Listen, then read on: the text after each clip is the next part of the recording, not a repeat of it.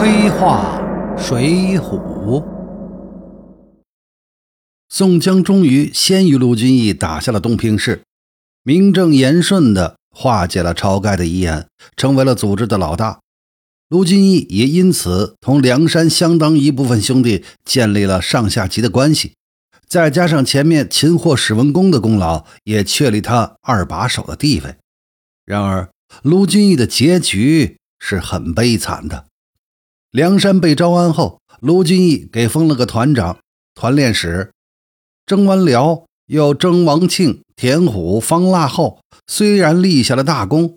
也不过被封了个泸州军区少将副司令，也不算什么大官。没多久就被跟梁山有仇的蔡总书记和高部长合谋，用毒酒给毒死了。卢俊义的一生是充满悲剧的一生。本来是个奉公守法的大企业家，有着庞大的产业，年轻漂亮的太太，忠心耿耿的属下燕青。若不是远在千里之外的梁山黑帮组织老大晁盖因为痛恨宋江而留下那份遗言，他完全可以安安乐乐地过完这一生。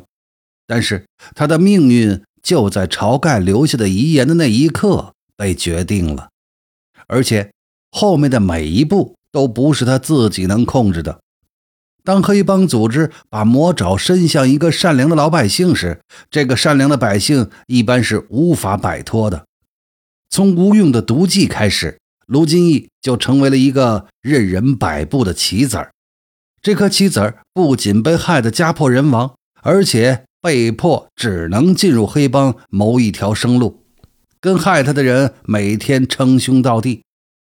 进了黑帮，虽然身处二当家的高位，但仍然是老大玩弄于股掌之间的一个棋子儿。卢俊义。对梁山的最大贡献就是帮宋江给晁盖遗言解套和为宋江当挡箭牌，这个贡献却要求卢俊义付出的代价却是整个的身家性命，还有一生的幸福安乐。最为可悲的是，这些代价却是卢俊义在不由自主的被操控下自愿付出的。不知道上了梁山后的卢俊义对这个害了他一生的黑帮组织是什么样的感觉？本人觉得应该是内心深处非常痛恨，而又希望终结掉这个组织的。所以，卢俊义本人是招安路线的一个重要的支持者。在成功的被招安后，为政府立下大功之后，卢俊义还曾幻想着能够重新开始，但是他终究还是逃不过朝廷里的黑道。卢俊义是宋江的一个棋子儿，但是招了安的宋江和梁山又何尝不是蔡京、高俅的棋子儿呢？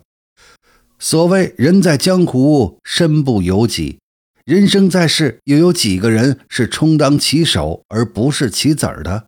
更何况进入了黑道的人呢？卢俊义悲剧的一生，跟什么政府的腐败、社会的黑暗？是毫无瓜葛的，完完全全是梁山这个黑社会势力一手酿成的。当巨大的黑势力向你袭来了的时候，你就是再有本事也是躲避不了的，最终会被他吞噬。卢俊义的悲剧就是千千万万被黑势力所吞噬的善良人们的一个缩影。任何规模比较大的一点的黑帮，一般都会有个军事级的人物。知识分子出身，多少受过一些良好的教育，视野比较开阔，脑筋也比较灵活。这种人在黑道上混得好，就是第二、第三把手的角色；混不好呢，就是底层任人欺负的小混混。在黑道上，这样的知识分子当老大的不是没有，但是不是很多。古往今来，从最早的青红帮的大哥开始，到黄金荣、杜月笙。到现在的赖昌星、刘勇、乔四儿，没一个是知识分子出身。以孙中山如此能耐，加入洪门不过也是个红旗香主，成不了洪门老大。但是各个老大背后，多多少少都会有个摇着纸扇的知识分子。洪门把军师就称作纸扇，这个称呼非常形象。吴用就是梁山上的纸扇。施大爷在《水浒》上把吴用描绘的像诸葛亮在世一样，但细究起来呀，其实这位军师搞阴谋诡计在行，但是杨某真要他谋划个大政方针，则最多也就是个乡村小学教师的水平。本人对梁山这位军师的评价是八个字：小事儿精明，大事儿糊涂。梁山摊上这么一个军师啊，其最后覆亡也是必然的。吴用的出身并不高，在十节受天文的时候，他是前二十位里面出身最低的。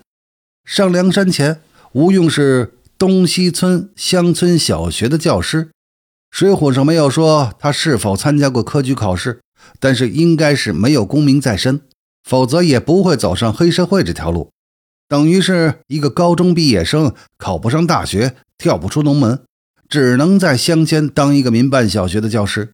又心比天高，觉得自己怀才不遇，所以依附在当地的黑社会老大、著名民营企业家晁盖手下混碗饭吃。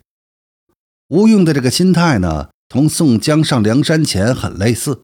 所以宋江的心思呀，吴用非常能够理解。同宋江不同，宋江自己打出一片天来，及时雨这三个字天下闻名。吴用呢，就低调得多。一方面，吴用没有宋江的资源，既没有宋家庄的财富为后盾，又没有郓城县政府科长的头衔和权力。那另一方面呢，知识分子本身的软弱性也注定了吴用啊，只能依附在别人身上。但吴用并不是一个安分的人，乡村小学教师的平凡生活并不是他自己所想过的日子，所以穷则思变。